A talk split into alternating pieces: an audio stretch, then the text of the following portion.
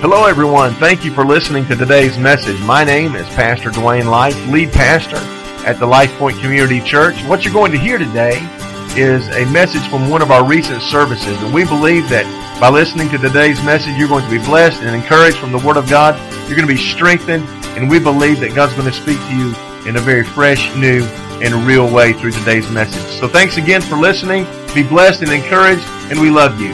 God bless.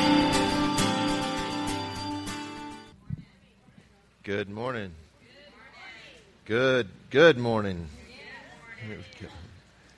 God bless you. Thank you so much for being here for week four of our comeback series. You're the most amazing woman ever.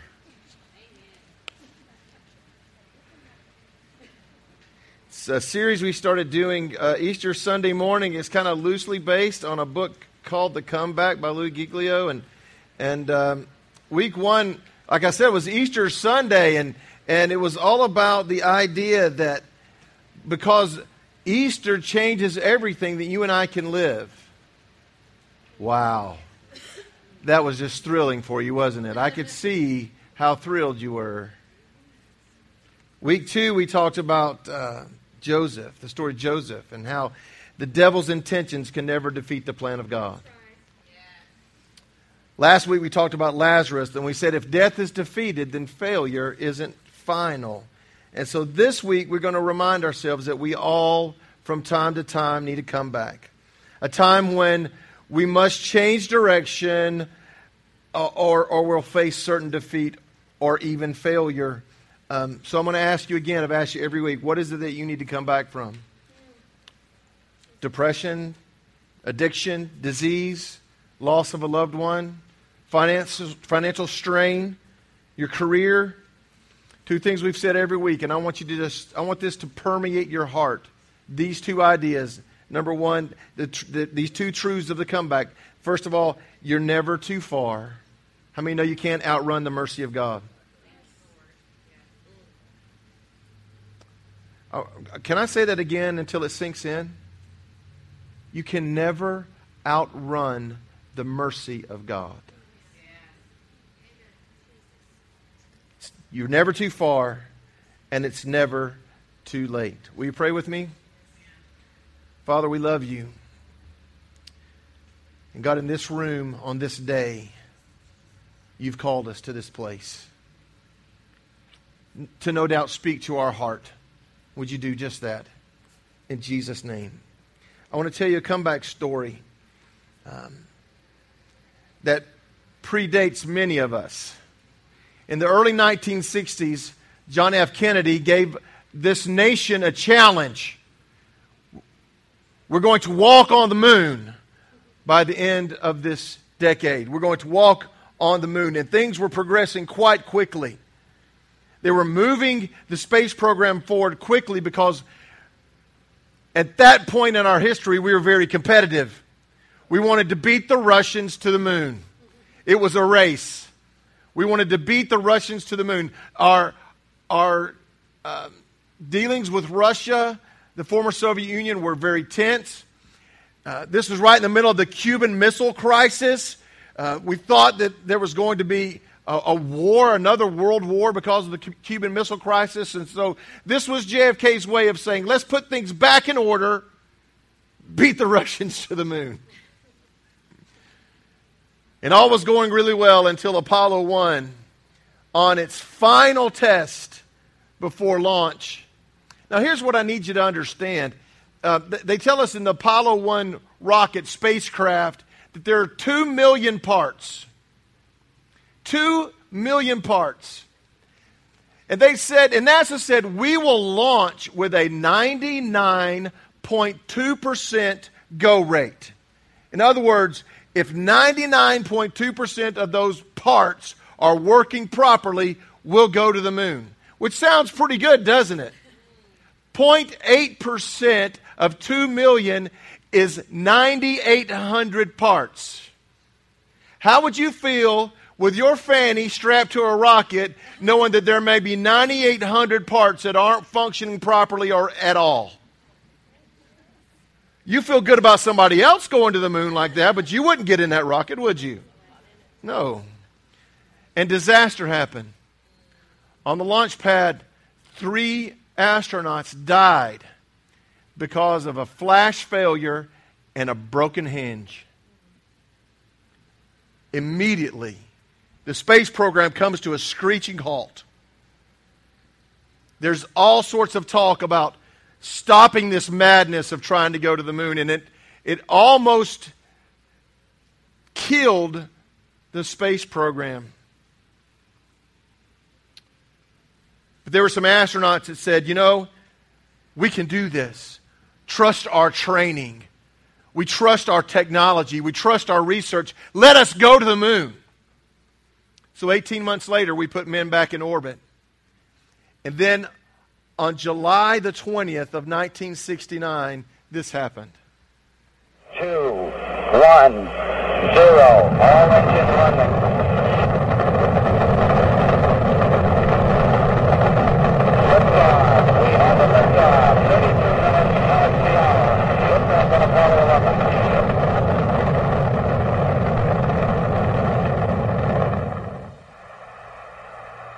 Forty feet down, two and a half. Picking up some dust. Thirty feet, two and a half down. Take shadow. Four forward. Four forward. Drift into the right a little. Twenty. Down a half. Contact light. Okay, engine stop. Houston, uh, Tranquility Base here. The Eagle has landed. Roger, tran- Tranquility. We copy you on the ground. You got a bunch of guys about to turn blue. We're breathing again. Thanks a lot. Okay, Neil, we can see you coming down the ladder now. I'm uh, at the foot of the ladder. The LM footpads are only uh, uh, impressed in the surface about uh, one or two inches. I'm going to step off the LM now. That's one small step for man, one giant leap for mankind.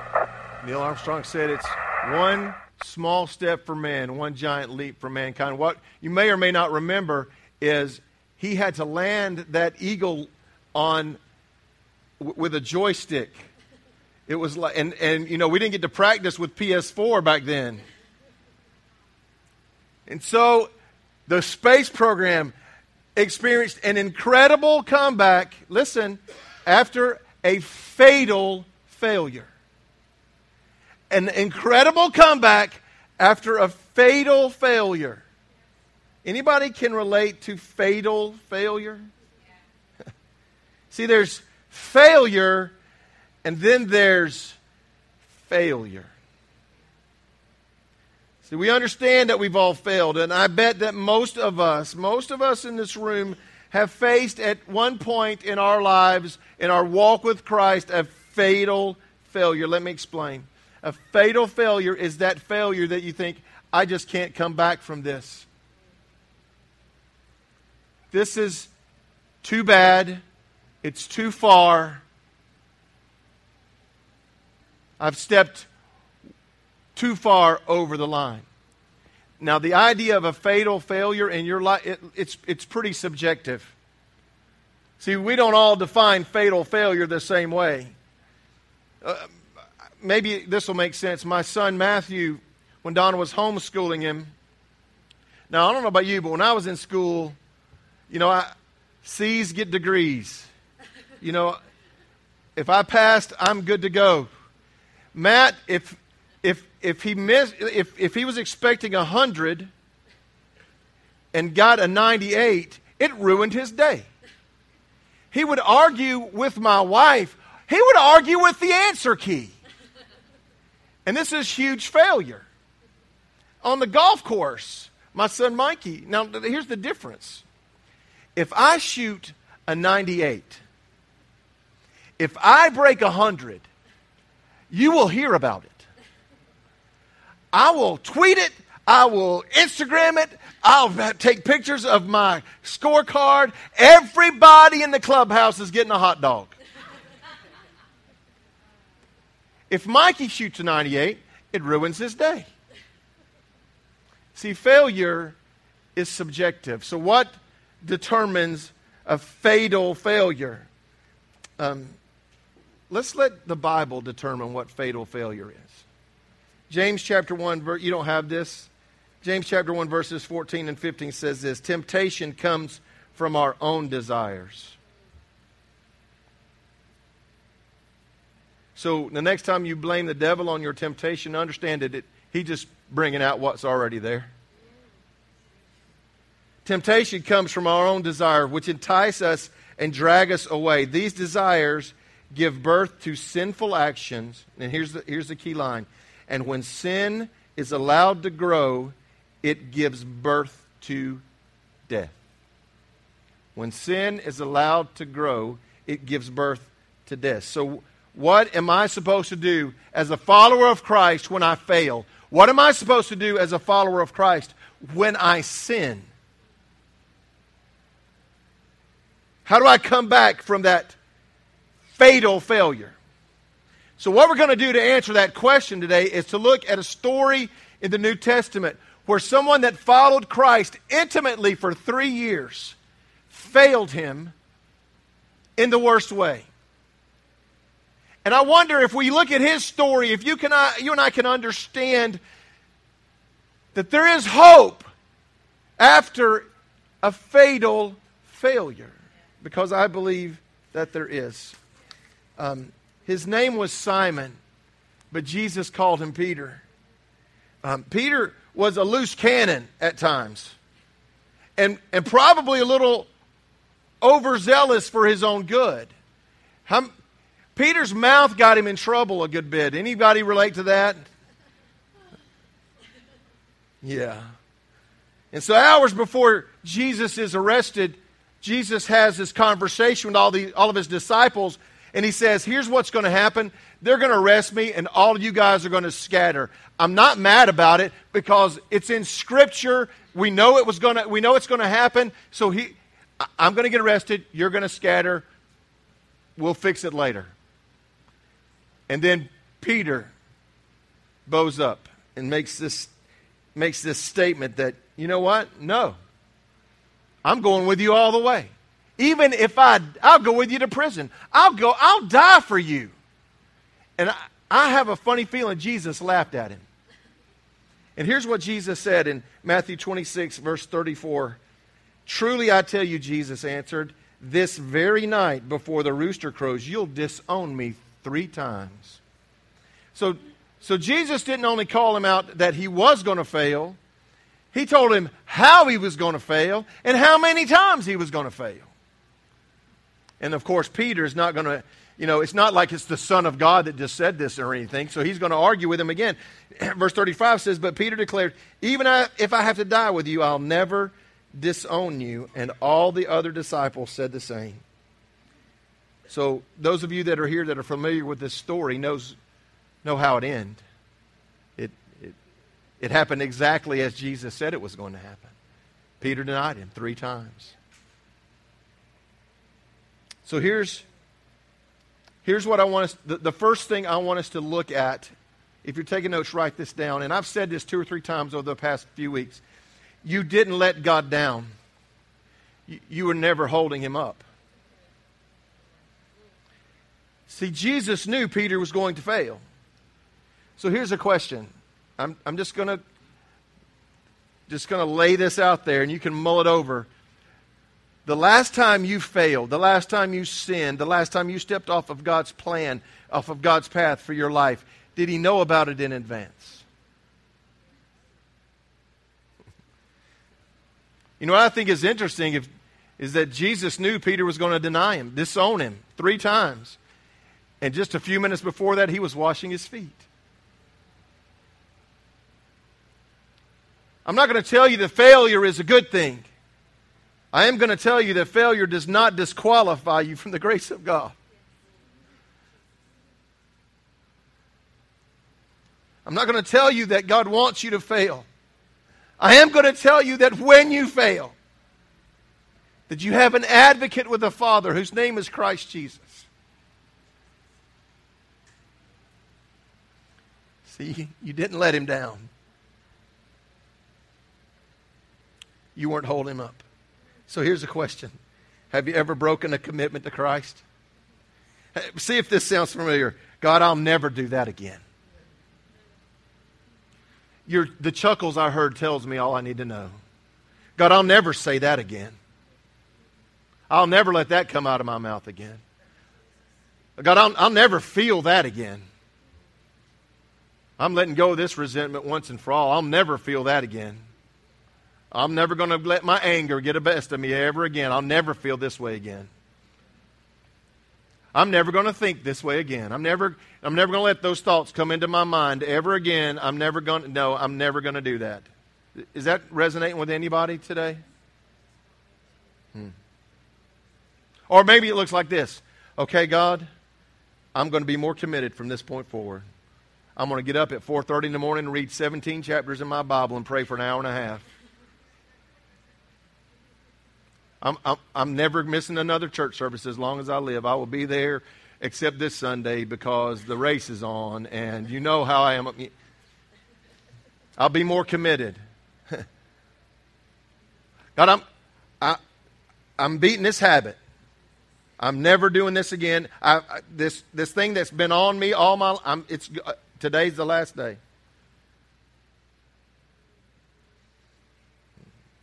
I, I, I need you to understand something with me today. See, there are those that would teach you, that would want you to believe that there's some level of righteousness that you can attain that is somehow linked to your behavior. I'm so glad that the mercy God dispenses on my life doesn't hinge on my own righteousness, on my own behavior, because I would come up sadly short. There's this story of redemption where Dwayne was broken and hurting and dying and sinful and on his way to hell. And Jesus rescued him and Jesus rescued you. And here's what you need to know about that story. You're not the hero of that story. Jesus is the hero of that story. He did all he needed to do 2,000 years ago on an old rugged cross. You're not the hero. You're not holding him up. It's quite the other way around. Huh. Isn't that good news? The catalyst for God's mercy isn't you. Now, I'm not condoning sinful behavior. I'm just telling you, when it happens, it doesn't disqualify you from God's grace and mercy. Let's go on. If you're taking notes, write this down. On the brink of failure, don't separate yourself from Christ. Look at what Peter did in Matthew 26, verse 58. But Peter followed him, what, what does it say? At a distance. Peter followed him at a distance. Peter followed him at a distance. And here's what I need you to hear. Eh, and I'm not telling you this just because I've read it in Scripture. I'm telling you this because I've lived this. When we're on the brink, when we're facing trial and temptation, we do what Peter and what the rest of the disciples did. We distance ourselves from Christ. In other words, I don't know why it is, but when failure comes into our life, the first thing we're going to stop doing is coming in the house of God. Our devotional life will begin to wane. And here's what you need to know Peter did the exact same thing. After he failed, you know what he did? He went and picked his fishing rod back up again. Now, now that might seem insignificant, but Peter committed to walking away from his life and, and pursuing the cause of Christ. Jesus had already told him, You're going to take this message. We're going to build the, the, the church on your shoulders. Peter failed, and what did he do? He went back to his old life. And I'm telling you, we do the same thing. We get in trouble, we go down a bad path, and the first thing we do is distance ourselves from Christ. And y'all, can I, can I just tell you this, how how, how I've seen it in my own life, in the life of others. Can I, can I tell you how, how deadly that is?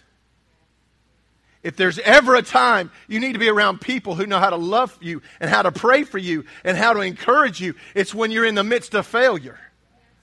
Not the other way around. But what the enemy wants to do is to tell you, well, they're going to judge you. They're going to point a finger at you. They don't really care about you. They don't know what you're going through. And I'm telling you that if you'll find yourself in the midst of a fellowship, in the midst of a community of the, of the body of Christ, we heal each other with our fellowship and with our with our encouragement and you need to be here and you need to be, connect yourself can i tell you when when when when things go crazy, when, when, when finances are falling apart, and when the kids aren't doing what they, the first thing we want to do is to distance ourselves.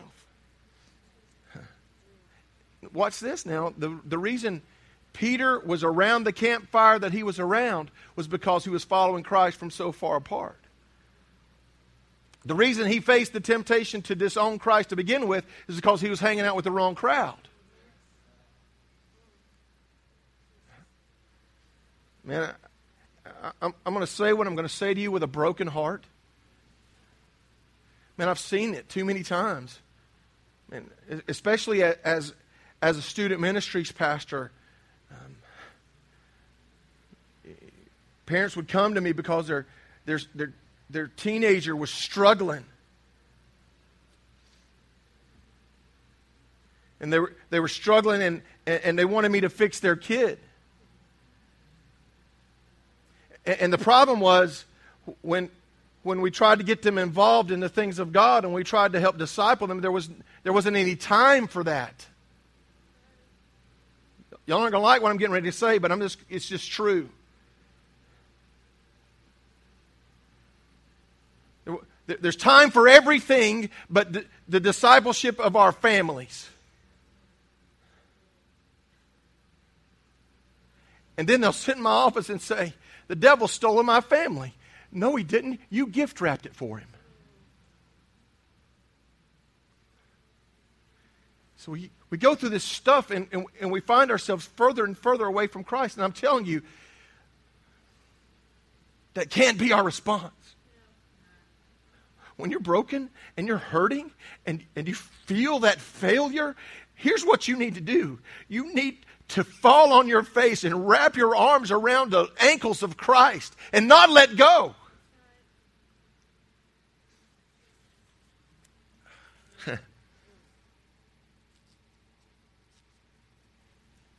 Can I, I just need to say this in my heart. And, and, and, and please don't misinterpret what I'm getting ready to say. I'm not saying that the answer is church. I hope you didn't hear that when I, when I said what I just said. The answer is not church. The answer is moms and dads determining that the greatest job I have on this planet is discipling my children. Period. The cool part of this story is you, you really have to read it through literally all four Gospels. Because each, each author saw a little bit different piece of the puzzle. In, in, in Luke chapter 22, there's this amazing discourse between Simon and Jesus. Luke 22, verse 31 Simon, Simon, Satan has asked to sift each of you like wheat. Here's what you need to know if you're bought with the blood of Christ, if your life's been redeemed by the cross of Calvary, Satan's got to ask permission. Now, now we're okay with that until something bad happens, aren't we? Satan has, has asked to sift you like wheat, but I've ple- listen. Jesus, the Son of God, says, "But I have pleaded in prayer for you, Simon." How how's? It makes you feel good when Pastor Wayne calls and says, Hey, I'm praying for you, or sends you a text, say, I'm praying for you. Jesus is interceding for you at the right hand of the Father. And, and here's, and if you don't catch this, you'll miss a beautiful part of this story. But I've pleaded in prayer for you, Simon, that your faith should not fail. So when you have repented and turned to me again, strengthen your brothers. When you, in other words, you're going to fail. And when it's all over and you've repented, I've got a plan for you. So here's what you need to write down the provision for comeback is already in place. The provision for comeback. We know it as the cross of Calvary. I'd like to tell you, I had this conversation with a, with a pastor friend of mine this past week. And, and we were having this conversation about whether a, a follower of Christ, a genuinely converted follower of Christ, can lead a completely sinless life. And so we're going back and forth and back and forth. And we, are actually in very much agreement. And, I, and so this is how I, I ended the conversation. Well, maybe it's possible. I've just never seen it done. In fact, if you could lead a sinless life, Jesus could have stayed right where he was. So the provision for your failure, the provision for your comeback is already in place. We saw it on Palm Sunday. We went through the whole story of, of the crucifixion of Christ. And can I tell you, oh, it, man, if that just, I don't care if you've been saved 50 years. When we understand what Jesus did on the cross of Christ, it ought to it, it ought to break our heart. It ought to, it ought to turn our hearts toward heaven. So, having said that, I need to, I need to say this there are consequences to broken promises. See, I don't want to tell you that just because Christ recognizes your sin and understands your sin and, and, and in Peter's case, even predicted his sin, doesn't mean that there aren't consequences for our failure. Right? See, if you read the story um, in Matthew 26, Peter's around this campfire. He's around this campfire and, and starts answering these questions. Well, you're with him. No, I'm not. First time. A little girl said, Hey, I saw you with him. No, you didn't. I don't know the man.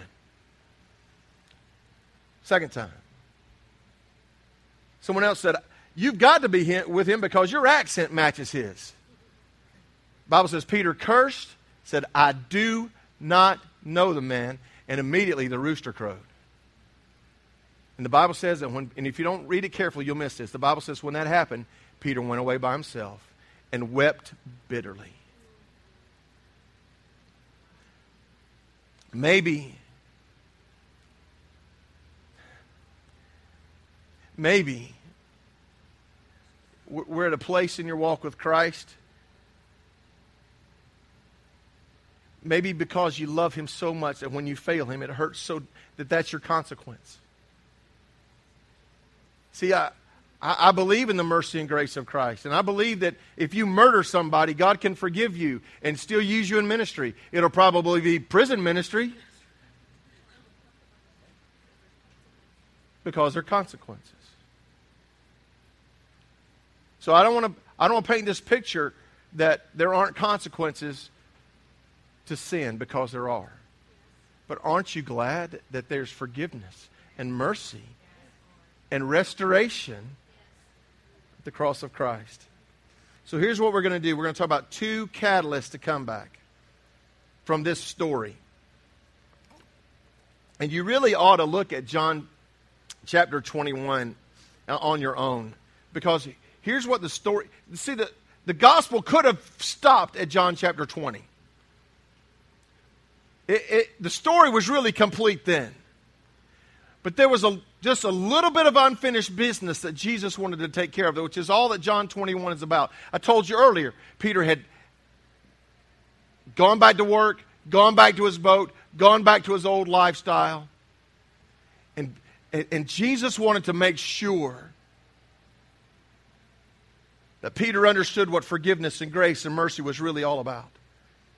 And so Jesus shows up on the shore and starts cooking breakfast. That's just cool. Peter just shows up. I mean, Jesus shows up. They're out in the boat. He's cooking breakfast. And they, they see Jesus, and, and Jesus makes this statement. Look, listen in, in John chapter 21. He said, Throw your net on the right side of the boat, and you'll find some. In other words, they'd been out fishing, listen, all night long and gotten nothing. Any of you ever had a night full of nothing? Nobody wanted to raise their hand on that, but I bet more than one of us have had a night full of nothing. And so they they were professional fishermen. They've been all over the place. And, and Jesus showed up and said, Hey, why don't you just throw it on the other side of the boat? And I'm sure, how many know, if you're like me, when you're tired, you get sarcastic? Anybody like that at all? When you're, you know, you get mouthy? When you, I'm sure somebody went, Oh, we didn't think of that. The other side. Oh, okay, thanks. Where were you at 11 o'clock last night? And we saved us all a lot of trouble. But if you read the story, you know what happens. They, they threw it on the other side of the boat, and the Bible says that, that they couldn't contain the catch. And so maybe, write this down, maybe the catalyst for our comeback is radical obedience. Even when obedience doesn't make sense. God ever give, ask you to give something that didn't make sense? God asked you to go somewhere that didn't make sense? Somewhere like, I don't know, if Brian and Tanya are listening to this podcast, something like Phoenix, Arizona, that didn't make sense, did it? God ever, ever asked you to, to, to talk to somebody that, and it just didn't make sense? God ever asked you to do something that just didn't make sense? Can I tell you that maybe the catalyst for coming back from failure is just, okay, God, I'm going to listen to what you say and I'm going to do what you say. I'll obey. I'll listen and I'll do what you say. Radical obedience. Maybe, maybe God's dealt with you about a gift, then give it. Maybe God's dealt with you about a ministry, then start it. Maybe God's dealt with you about discipling just one person. We'll call them this afternoon. Radical obedience. Number two, second catalyst to come back. John 21, verse 7. Then the disciple Jesus loved said to Peter, It's the Lord. And when Simon Peter heard that it was the Lord, listen to what he did. He put on his tunic, for he'd stripped for work, jumped into the water, and headed to shore. They're on the boat. He sees Jesus, jumps in the water. Anybody, anybody see Forrest Gump? What did Forrest Gump done, do when he saw Lieutenant Dan on the he just jumped. And we all laughed. And the boat wrecked. So maybe, maybe Peter's so overcome with his devotion for Christ and he knew what he'd done and he thought, I'll never see him again. See, in their minds, listen to me carefully. When Jesus died, in their mind, they'd forgotten all he'd said about a resurrection. And he was gone, and it was over, and it was done. And when they watched Jesus die, Peter was convinced that he had, he, he, he'd gone so far, and there's nothing. And he saw Jesus stand on the shore, and I can't wait long enough. I can't wait till this boat gets back. I'm going over the shore, and I'm going to let him know how devoted and how in love I am with him. So maybe the second catalyst for comeback is not just radical obedience, maybe it's radical worship.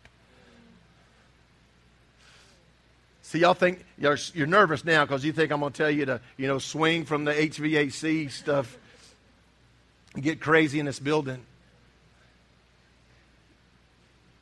I'm going to let you know something. The most radical worship you'll ever experience won't be in this building. It'll be when you're serving Jesus amongst his people. It, it may be in a, in a car all by yourself. Man, I was, I was going over this stuff Friday, and I'm, I'm looking at, my, at these notes on my screen, and, and I'm playing this song, and Joy and Tracy are in the office. And just so you know, if Joy and Tracy are in a room, it's not quiet. just letting you know that. And, and, and, and I'm, I'm listening to this song and I'm reading these words that I'm saying to you and, uh, about how Peter was just so in, in love with Jesus, he couldn't wait for, and I just, my, my eyes just, just broke.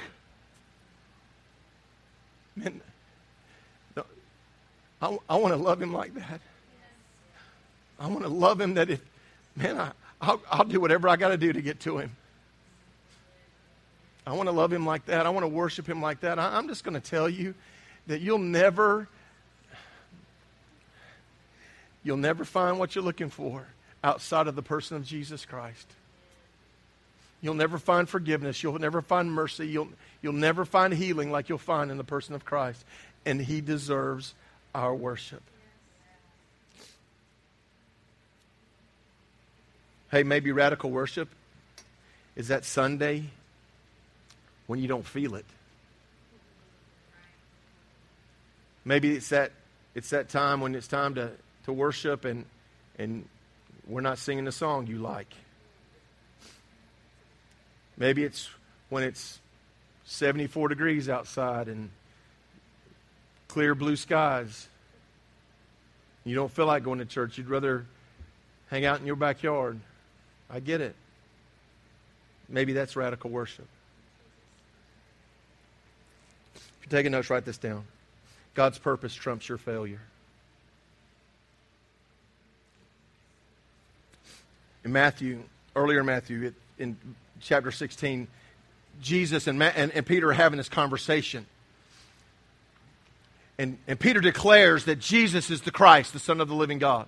And, and, and Jesus says something like this Simon, flesh and blood didn't, didn't, didn't reveal this to you, but my Father in heaven. And, and here's, here's the deal we're not calling you Simon anymore, we're calling you Peter. Peter means rock. And, and on this rock, on, on this rock, this confession that you've made, and this man, Peter, we're going to build the church.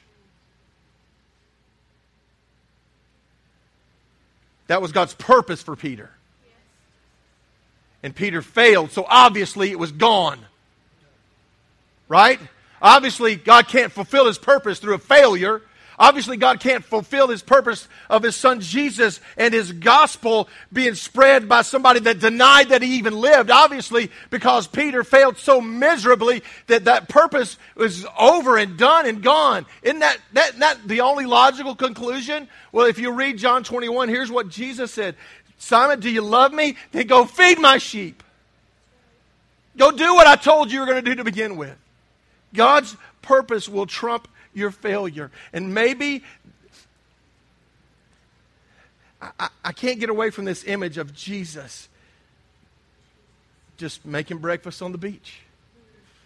And so, you know, if you continue this story, you're going to read into, into the book of Acts and the day of Pentecost.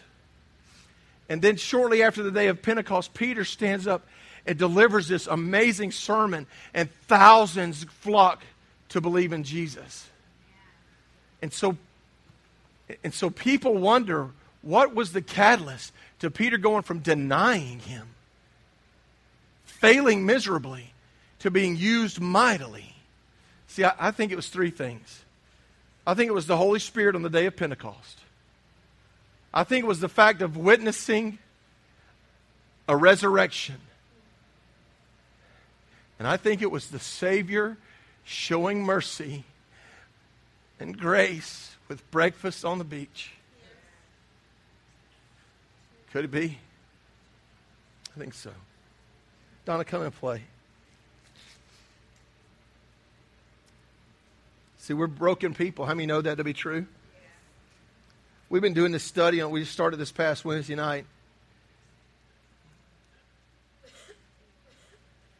And this past Wednesday night, it was, it was, it, it was quite powerful. The idea that we're all broken people. And here's what we learned that the opposite of broken is new. And what Jesus came to do was to make us new. He didn't come to fix you. He didn't come so you could turn over a new leaf. He came to make you brand new. In fact, here's what we read.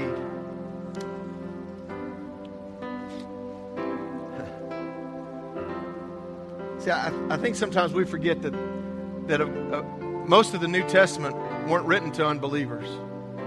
Most of the New Testament was written to churches. And in John's first letter, 1 John chapter 1, verse 8, he says this If we claim to be without sin, we deceive ourselves and the truth isn't in us.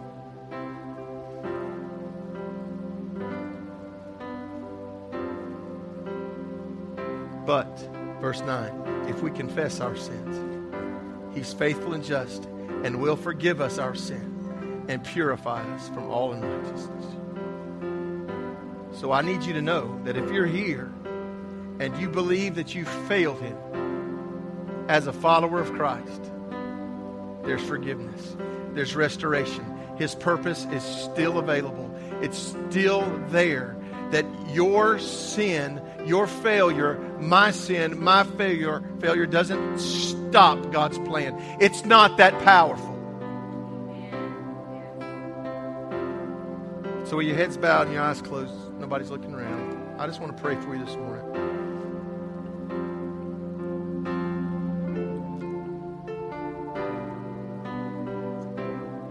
I just want to pray for you. And I, I started to say, who in here has failed? I think the better question would be, who in here has not? Because we failed. We've intentionally, unintentionally stepped off of God's plan for our life from time to time. And again, I'm not, I'm not condoning that. I'm not telling you that that's a good thing. I'm telling you when that happens, there's mercy and grace and forgiveness and renewal and restoration available. So I want to pray for you. And just so you know, when as we pray, if, if you want to come and pray around these altars, that's more than fine. As always, they're open. Donna may lead us in this course a time or two. But if you're here and, and the enemy's lied to you and, and told you that, that you'd gone too far, that, that you, your behavior has disqualified you from God forgiving you, from God using you, I'm just telling you that that's a lie. In fact, what you think may have disqualified you could very well be the thing that God uses to bring glory to Himself. Pray for you. If you want to pray around these altars, then, then they're open. Father, in Jesus' name, God, we're thankful for the cross of Christ. We're thankful for mercy that is new every day. We're thankful, God, that you have washed us, that you've cleansed us, that you've forgiven us. And God, thank you that there is hope beyond fatal failure.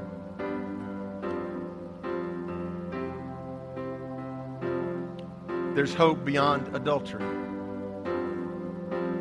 There's hope beyond divorce. There's hope beyond bankruptcy.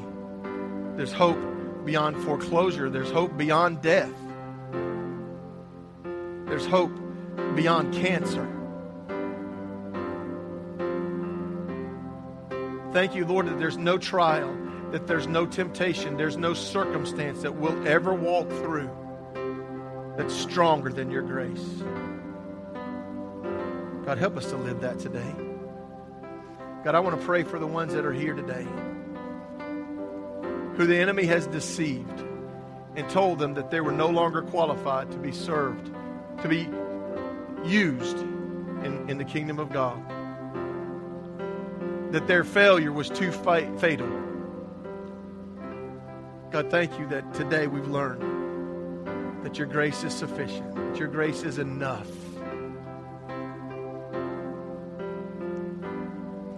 God, I pray for the ones that might have walked in here discouraged, might have walked in here lonely, defeated. God, I pray that the Holy Spirit of God would wrap his arms of love and power and compassion around us all and understand that we're not the hero of this story. It doesn't hinge on our shoulders, it's Jesus, and he's enough. For that, we give you glory and praise in Jesus.